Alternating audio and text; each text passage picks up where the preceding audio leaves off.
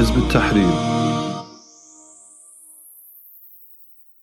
Hvorfor skal vi investere vores dunya i vores akhirah? Det er et vigtigt spørgsmål. Hvorfor skal vi øh, lave den her investering? Fordi det siger sig selv, at dunya og akhirah er to forskellige ting. Og det siger sig selv, at hvis man investerer sin dunya i sin akhirah, så kommer man uundgåeligt til at give afkald på nogle ting i den her dunya. Så hvorfor skal vi gøre det her først og fremmest? Før vi kommer, inshallah, til hvordan vi gør det. Jo, vi skal investere vores dunya i vores akhirah, fordi der er en realitet af den her dunya, som vi ikke kan komme udenom. Uanset hvor meget vi elsker den her dunya, uanset hvor meget vores hjerter knytter sig til den, knytter sig til dens fristelser, og dens håb, og dens ambitioner, så er der nogle, der er en sandhed ved den her dunya, som ikke kan adskilles fra den. Den her sandhed, den har forskellige vinkler og forskellige facetter. Den vigtigste af dem alle er nok, at dunyas nydelse, og dunyas skønhed, og dunyas håb, er begrænset.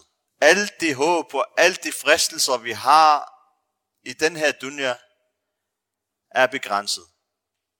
Enhver nydelse. Spisning er begrænset. Nydelsen af mad er begrænset. Nydelsen af kvinder er begrænset. Nydelsen af ejendom er begrænset. Og kronen på alt det her, er at vi selv er begrænset. Den, der nyder den her dunya, han er selv begrænset. Det vil sige, at det kan godt være, at du får en masse ting i den her dunya. Men du er selv begrænset. Yani selv hvis du fik alt det, du ønskede dig i den her dunya, så skal du vide, at, og det gør du ikke, det er der ikke nogen mennesker, der gør. Men selv hvis vi forestiller os, at vi fik alt, hvad vi ønsker os i den her dunya, hvilket er en illusion, og hvilket er, er, er det, vi i virkeligheden jagter. Selv hvis vi gjorde det, så skal vi vide, at en dag, så vil Allah subhanahu wa ta'ala gennem Malak al-Maud fjerne os fra alle de nydelser, vi har i den her dunya.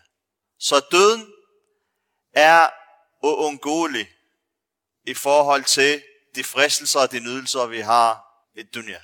Der er en afslutning. Og Allah beskriver det her i rigtig mange vers. Et af dem er i Surat al-Kahf. Den her beskrivelse kommer i Surat al-Kahf. Allah subhanahu wa ta'ala, han siger: "Wadrib lahum mathal al-hayati ad-dunya kama'in anzalnahu min as-sama'." Giv dem et eksempel med dunya, som en regn, vi nedsender fra himlen. فَاخْتَلَطَ بِهِ نَبَاتُ الْأَرْضِ. Når den her regn kommer, så vil den blande sig med de planter, der er på jorden. Den her proces, der er, som Allah subhanahu wa ta'ala beskriver. I jo ved selv, når, når der kommer regn, og der kommer den periode efter regn om foråret, så ved I, hvad der sker. Naturen bliver rigtig smuk, rigtig skøn, rigtig glad farver. Meget pynt, meget nydelse at kigge på. Afgrøder kommer, frugterne kommer frem. Altså, der er liv. Det er sådan, dunya er. Hvad efterfølger Allah subhanahu wa ta'ala det her med? Så siger han, فَأَصْبَحَ هَشِيمًا تَدْرُوهُ الرِّيَاحِ. Og det er uundgåeligt. Han siger, efter den her, efter at den her proces, den sker, så bliver planterne tørre, og helt lette, helt tomme, og så bliver det kastet rundt af vinden. Det er lige præcis sandheden af dunya. Uanset hvilken glæde du har, uanset hvilken lydelse du har, uanset hvilket pynt du har i den her dunya, af penge og børn og ejendom og status og alt det her, som du drømmer efter, så vil det blive til hashimun tadruhu riyah, noget tørt, som bliver kastet rundt. Her, der skal vi spørge os selv, hvor mange milliarder mennesker har ikke været på den her jord? Hvor mange milliarder mennesker har ikke gået med samme drømme som os selv, og samme ambitioner, og samme håb, og måske samme fejltagelser på grund af deres kærlighed til dunya? Hvor mange har ikke dræbt for at opnå en kvinde i dunya? Hvor mange har ikke snydt for at opnå et stykke jord eller et stykke ejendom i dunya? Hvor er de hen nu? Hvor er alle de mennesker med alle deres drømme, og alt deres udskejelser, al deres status, de er væk. Så den her sandhed, kære brødre, det skal være et af de største motiver til, at vi investerer vores dunya i vores akhira. Vi skal simpelthen hele tiden prøve at holde den her sandhed for øje, uanset hvor meget dunya trækker i os. Vi må aldrig give slip på den her sandhed, fordi det er en sandhed. Det er, en, det er ligesom med fysikkens lov og alt muligt andet, vi har. Så er det her, det er en sandhed. Og uanset hvor meget du elsker dunya, uanset hvor meget du gør dig og håber omkring den, uanset hvor mange ambitioner du har, og hvor meget du løber efter den her dunya, så skal du vide, at du kommer til at blive adskilt fra den, om du kan lide det eller ej. Den anden sandhed ved dunya er, og den er også vigtig, det er, at dunyas, dunyas nydelser er aldrig perfekte. Dunyas nydelser er altid, og Allah subhanahu wa ta'ala ud af sin hikmah, han har forbundet dunyas nydelser med mangelfuldhed og med konsekvenser, som mennesket ikke kan lide. Hvad, hvad, hvad vil det her sige? Yani, alt det du drømmer om har en bagside. Drømmer du om penge, så skal du vide, at når du får de penge, så kan der følge øh, hvad hedder det, bekymringer med det her penge. For at tabe dem. Yani, du, du tjener det her penge, men du får samtidig en bekymring for, at du taber den. Eller du får hjertestop, når du taber den. Eller altså, forstå mig ret, yani. Der var en bror, der, der sagde til mig, at en af hans bekendte, som intet havde, han kom til en masse penge lige pludselig på haramvis. Yani, han var nede og købte nogle cigaretter, og så købte han en, en lotto-kupon, og så endte han med at tjene, at faktisk vinde mange millioner. Han sagde til mig, hans liv var faktisk blevet helt smadret, efter at han har øh, hvad hedder det, vundet de millioner. Alle hans, hans familie øh, hvad hedder det, er blevet grådige, og vil hele tiden have penge. Hans øh, hvad hedder det, venner har taget ham og truet ham og tæsket ham for at få nogle af de penge. Og han, hans liv var bare blevet fuldstændig, var fuldstændig gået i kaos og stoffer, efter han har fået de penge. Og alt andet i dunya, det behøver selvfølgelig ikke at være så ekstremt, men alt andet i dunya har indskaben til at vende sig imod os. Alt, hvad dunya den indeholder, har en indskab, lige så meget som den har en indskab til at give os nydelse, har den også en indskab til at give os smerte. Så når du har nogle børn, du elsker, så er der også en mulighed for, at du mister det her børn og ender i, i dyb sorg. Når du har en krop og et helbred, som du er stolt af, og som, øh, og som du fører dig frem med, så er der også en mulighed for, at du bliver ramt af sygdom i den her krop, og, og vil have smerter over tabet af den, og, og så videre, og så videre. Så dunya, for at sige det kort, er ikke det, som vi jagter. Det vi jagter, er noget, der skal vare ved. Alle mennesker jagter, jagter noget, der skal vare ved. Altså selv kuffar jagter også noget, der skal vare ved. Yani, i deres drømme, i deres ambitioner, så, så skubber de døden til side, fordi de vil ikke forholde sig til den. De vil gerne have, at livet og nydelsen skal blive ved for at være, med at være, som den er nu. Og derfor gider de ikke at snakke om døden, fordi det er noget, deres nefs hader.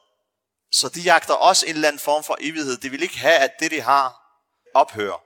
Og derfor ender mange af dem i depressioner og så videre, når de mister noget i dunya. Netop fordi det, vi jagter som mennesker, det som Allah har lagt i vores fitra, kære brødre, det er noget, der skal være, var, der skal være evigt, og der skal være, være absolut. Og det eksisterer ikke i dunya.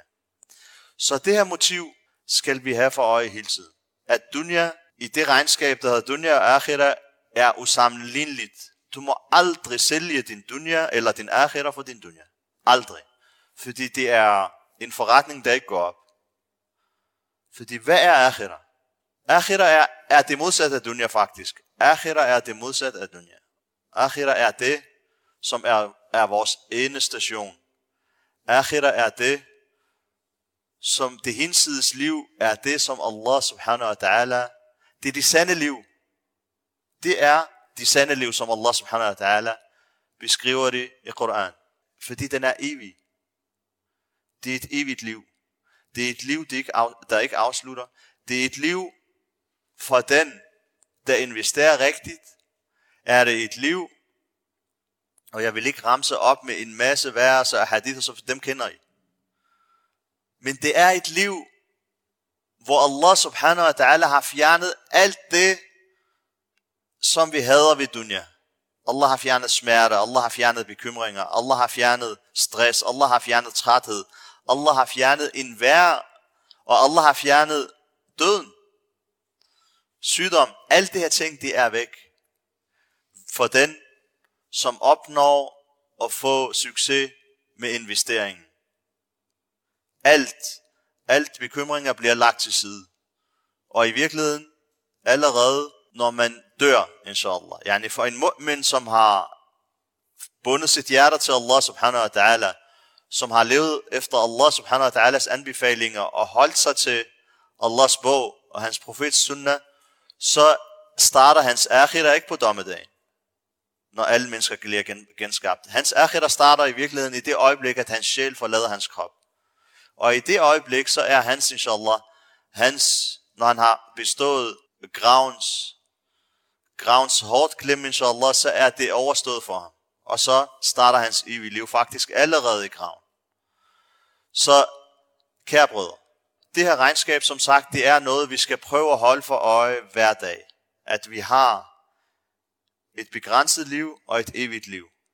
Og vi skal gøre os nogle valg. Og det kan lyde meget nemt. Det kan lyde meget logisk for os, der har iman på Allah subhanahu wa ta'ala, og har iman på hans profet, og har iman på det hinsides. Det kan lyde meget nemt, altså vi kan godt forstå det. Men formålet er ikke, at vi forstår det her. Formålet er faktisk, at vi handler efter det. Og det er det, der er svært. Det er det, der er rigtig, rigtig svært. Fordi dunya trækker os. Trækker i os. Dagligdagen trækker i os. Drømmene trækker i os. Familien trækker i os. Det er en kamp hele tiden. Så hvad gør vi for at holde fokus på det her? Der er faktisk mange ting, man kan gøre. Og man skal vide, at de kommer ikke uden kamp. Og man skal vide, at den her kamp, det kan være, at den fortsætter, til man ligger i sin grav. Det er ikke en kamp, du tager på en eller to dage, og så er den overstået, eller et år, eller to år, og så kan du sige, nu har jeg bestået kampen, og nu kører det bare derudad, indtil jeg møder Allah subhanahu wa ta'ala. Sådan forholder det sig ikke. Det er faktisk en kamp, du lige så godt forbereder os på, varer til den dag, vi ligger i graven. Fordi der er nogle forhindringer. En af forhindringerne er selve dunya, som vi lige har taget, talt om. Altså, den lokker, og den pynter sig for os. En anden forhindring er vores nafs. Vores nafs elsker at slappe af. Vores nafs elsker at ikke have bekymringer. Elsker, elsker ikke at tage ansvar på sig. Altså, hvor mange, hvor mange dage står vi ikke og tænker, jeg vil bare have en dag, hvor jeg slapper af, hvor jeg ikke får nogen opkald, hvor jeg ikke, hvor jeg ikke, skal, tage, hvor jeg ikke skal forholde mig til noget. Det, det er noget, vi elsker. Det skal vi vide, og det, og det er ikke dårligt at erkende, at det er sådan, Allah subhanahu wa ta'ala har skabt os. Allah har skabt os, og det er en del af vores prøve. Allah har skabt os med en nafs, der trækker os til dovenskab, der kan trække os til, øh, hvad hedder det, at slappe af, der trækker os til at nyde, og ikke bekymre sig. Det er det, vi vil. Det er det, vores nafs vil. Men vi skal vide, at når vi har det sådan her, så skal vi vide, at den her tilstand, den skal mennesket først have i akhirah.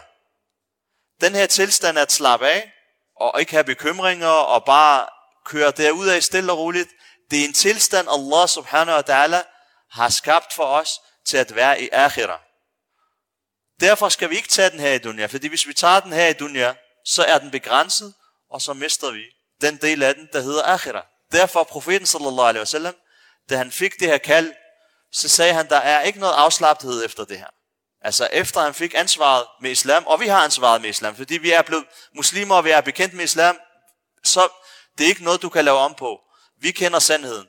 Derfor skal vi, ligesom profeten sallallahu alaihi wasallam, indstille os på, at der er ikke noget afslappethed efter, at du kender til islam. Så, så kan du lige så godt bare indret dig på, at du tager ansvaret på dig.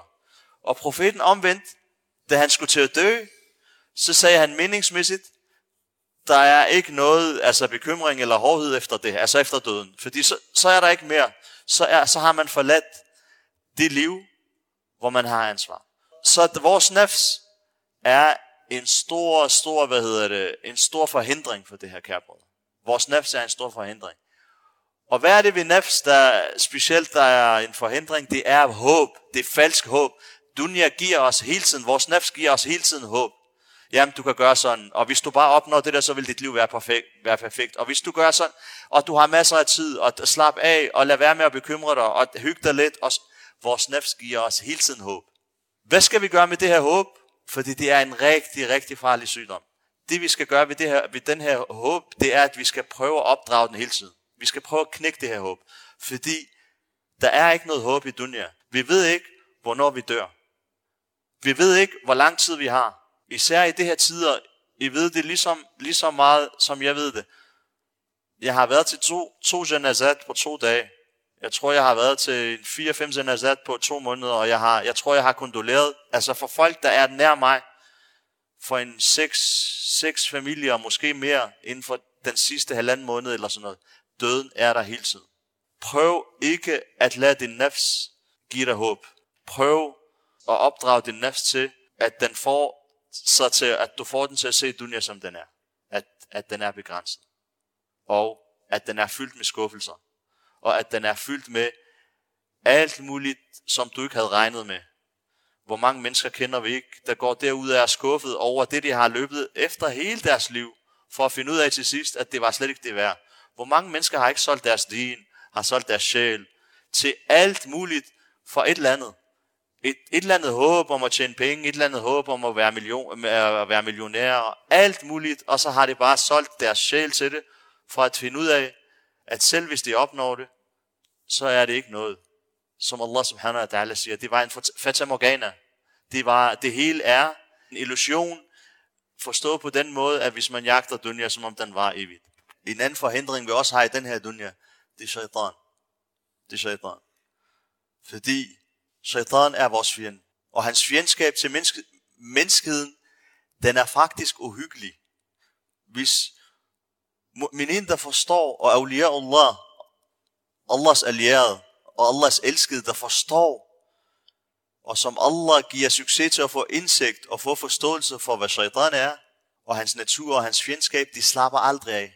Fordi hans had og hans jalousi til menneskerassen er uhyggeligt, er mørkt, er indgroet. Hvis vi vidste, hvor meget han havde os, og hvor han ville have os til at være henne, så ville vi ikke slappe af.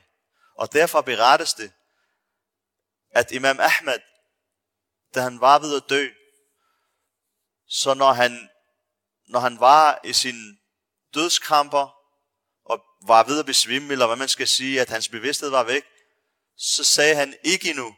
Og så da, når han vågnede, folk forstod ikke, hvorfor han sagde ikke endnu. Så de spurgte ham, de sagde til ham, ja imam, når du, når du besvimer i den her dødskrampe, så siger du ikke endnu. Hvorfor siger du det? Så siger han, det er fordi shaitan kommer og laver waswasser til mig og siger, du er undsluppet mig, siger shaitan til Imam Ahmad. Så siger Imam Ahmad til ham, ikke endnu. Det vil sige, Imam Ahmad ibn Hanbal med al sin viden og alt det, han har offret for islam og hele sin status, han ved, hvad shaitans fjendskab til menneskeheden, hvad den betyder. Og så siger han til shaitan, eller svarer til shaitans waswasser igen, ikke endnu, jeg er ikke undsluppet, før min sjæl er taget ud af min krop. Det vil sige, jeg føler mig ikke afslappet, og jeg slapper ikke af, og jeg føler mig ikke, jeg har ikke ro, fordi jeg ved, at du er der til at, at prøve at få mig op på afveje.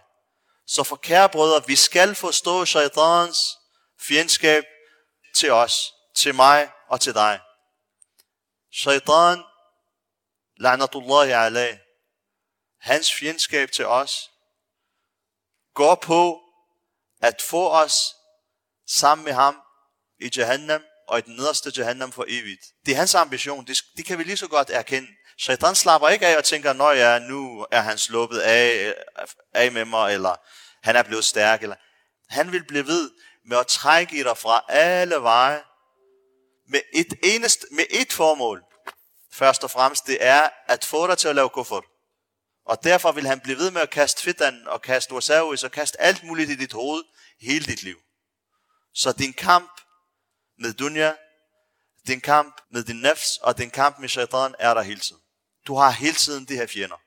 Hele tiden. Derfor skal vi aldrig prøve at slappe af, hvad det angår. For at investere vores liv i akhira. Hvad kan vi så gøre? Hvad kan vi gøre for at tage den her kamp? Vi skal vide for det første, at den her kamp kan vi ikke tage alene.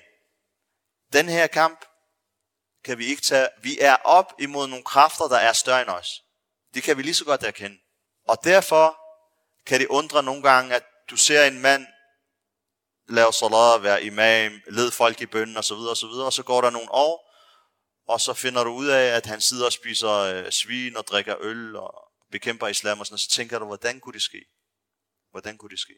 Vi skal vide, at de kræfter, vi er op imod, dunya og vores nafs og shaitan, er det ikke stærke kræfter. Det er det også på en måde.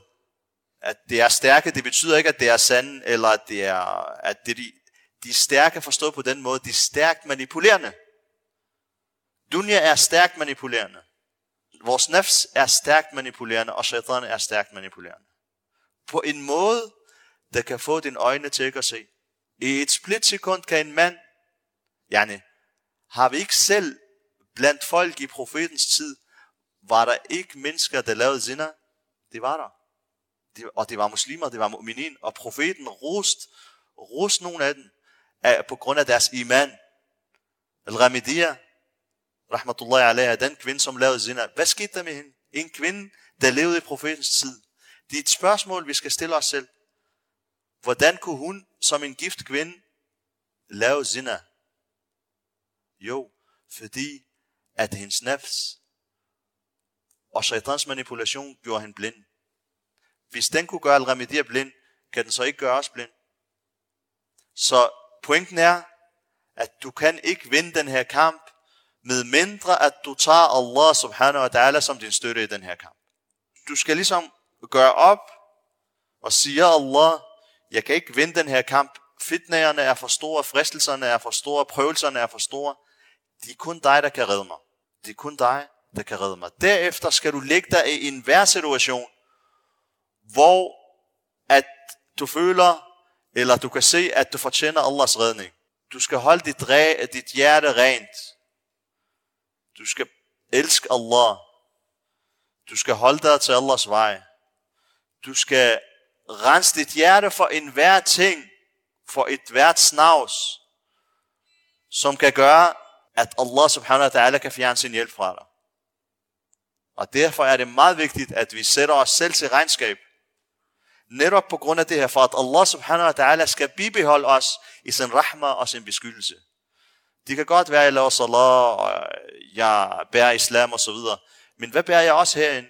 I forhold til mine brødre, i forhold til muslimerne, i forhold til jalousi på muslimerne, i forhold til at se ned på muslimerne, i forhold til at mistænkeliggøre muslimer og så videre. Så alt det her, i forhold til ikhlas, alt det her ting. Hvad bærer jeg på herinde?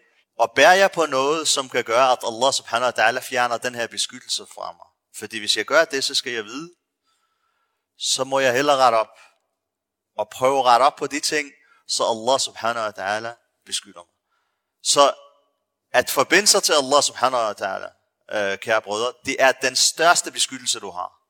Fordi, som en alim sagde, når en hund løber efter dig, hvem søger du beskyttelse hos? Hos hundens ejer.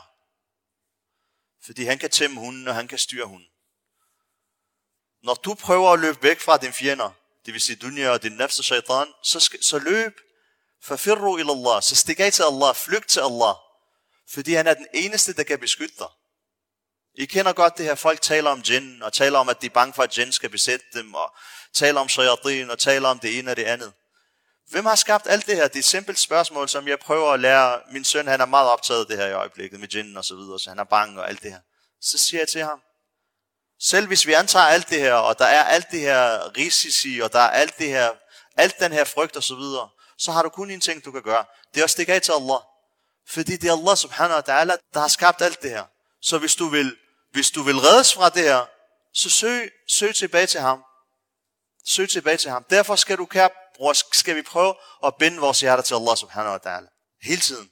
Hele tiden. Fra vi står op om morgenen, til vi går i seng. Fordi det er sådan, profeten sallallahu alaihi wasallam, han lærte os. Hvis vi ikke gør det her, så skal vi vide, så er vi i risikogruppen.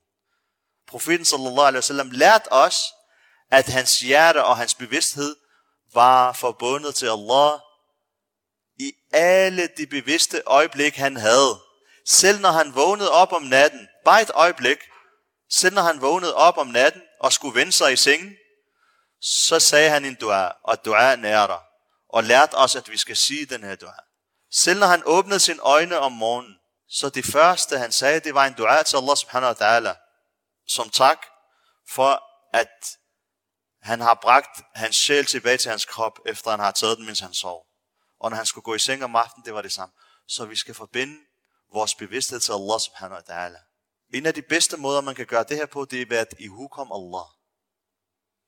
Ved at, og, og, islam har givet os nogle simple redskaber til at gøre det her. Islam er meget simpel, meget praktisk. En af de bedste måder og nemmeste måder, det er, at du lærer dig selv at lave dhikr. Den bedste dhikr, du kan lave, det er at læse Koran. Den bedste, og der er ikke nogen af os herinde, eller i hvert fald største delen af os, kan noget af Koran, fordi vi laver salat, og i det, som minimum så læser vi al-Fatiha. Hvis du kun kan al-Fatiha, så læs al-Fatiha. Hvis du kan to suraer, så læs dem. Bind dit hjerte til Allah subhanahu wa ta'ala i dhikr, og den bedste dhikr, som sagt, det er Koran.